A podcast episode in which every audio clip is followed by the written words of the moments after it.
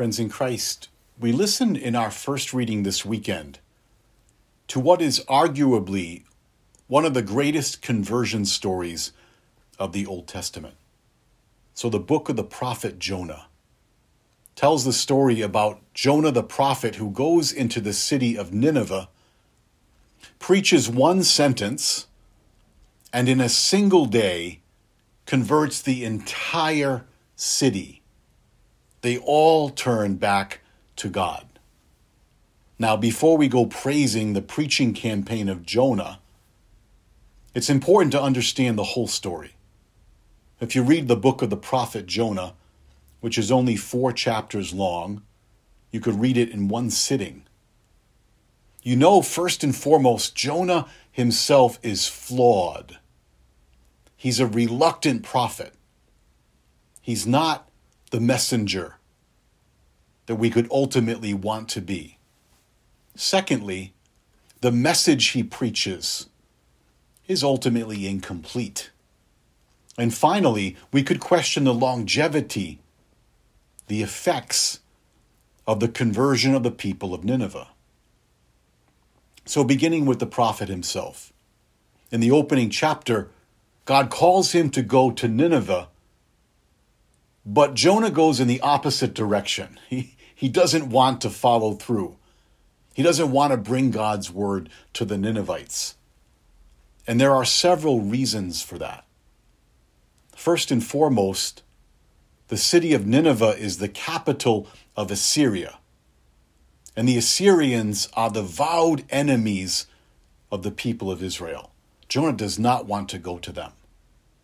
Secondly, the Ninevites were renowned for their debauchery, their sinfulness.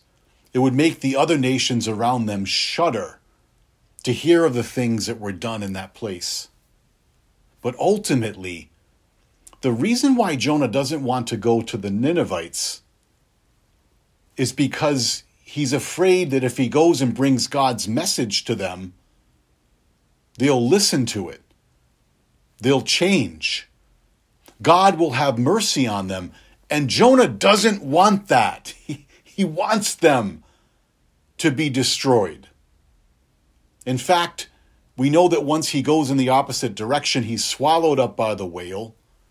He spends three days and three nights in the belly of the whale, is spat up on shore, finally does what God wants. The, the city is converted, and he gets angry. He says, I knew God was going to do this.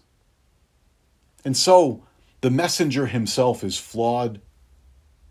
The message, secondly, is incomplete. And so he says 40 days more and Nineveh will be destroyed. Well, it's a message of fear. You're going to die. The game is over. And so the nation converts. It's not the full message of what God wants us to receive in order to change. Certainly, fear can work, it's effective, but we'll learn in the gospel there's so much more that God uses to motivate us to change. And finally, we learn that there's not longevity in the conversion of the Ninevites. We don't hear today that the city of Nineveh is particularly virtuous, that they have followed the ways of God. How different in our gospel this weekend. In the Gospel of Mark, the opening chapter, Jesus comes out as the messenger, he who is perfect because he's God. And unlike Jonah, who receives the word of God that comes to him, Jesus is the Word. He is the message. He is the Word incarnate. And His message is complete, it is perfect. He says, This is the time of fulfillment. This is the time of fulfillment. There are two words in the Greek language for time the first one is chronos. It's the seconds and the minutes and the hours that pass over on a clock. 40 days more and Nineveh will be destroyed. That's chronos, time moving forward. It's not the word Christ uses in the gospel this weekend. The word for time that he uses is kairos, the time of fulfillment. It's translated as the opportune time, the appointed time. Kairos is God's time. It's the time of mercy. It's the time of grace. It's the time that we encounter God. He says, This is the time of fulfillment. The kingdom of God is at hand. Repent and believe in the gospel.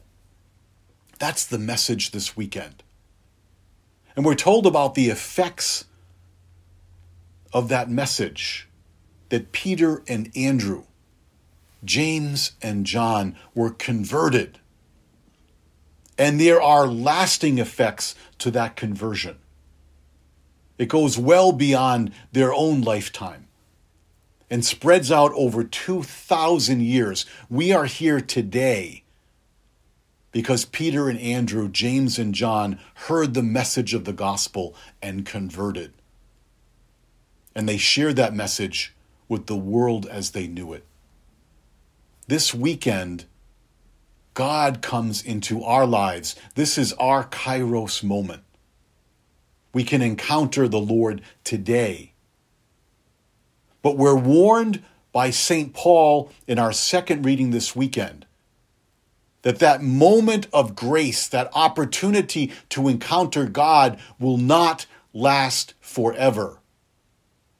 The kairos, St. Paul says, time is running out. He says those with wives should act as if they didn't have them. Those who are weeping should act as if they were not weeping. Those who rejoice as if they were not rejoicing. Because the world as we know it, says St. Paul, is passing away. This world is changing. Things will not last forever the way they are now. We must encounter God now and enter into that relationship. The Kairos moment is here now. It suggests there are three ways we can encounter God in this present time. The first one is what we're doing here today, that we encounter Him in the holy sacrifice of the Mass. This is a kairos moment. The Lord comes to us in the blessed sacrament of the Eucharist. We listen to him in the proclamation of the word. We enter into union with him in word and sacrament. And that's the high point of our week.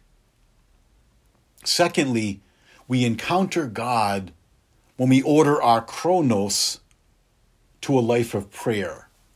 We make time for God each and every day. We spend intimate time trying to listen to what the Lord is saying, speaking our own words to Him, communicating with Him on a daily basis, allows us to encounter the living God.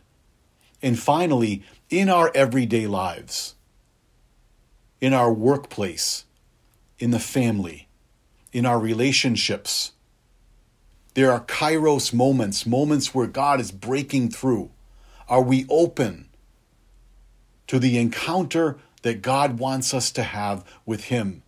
Because, in the words of Christ in the gospel this weekend, this is the time of fulfillment. The kingdom of God is at hand. Repent and believe in the gospel.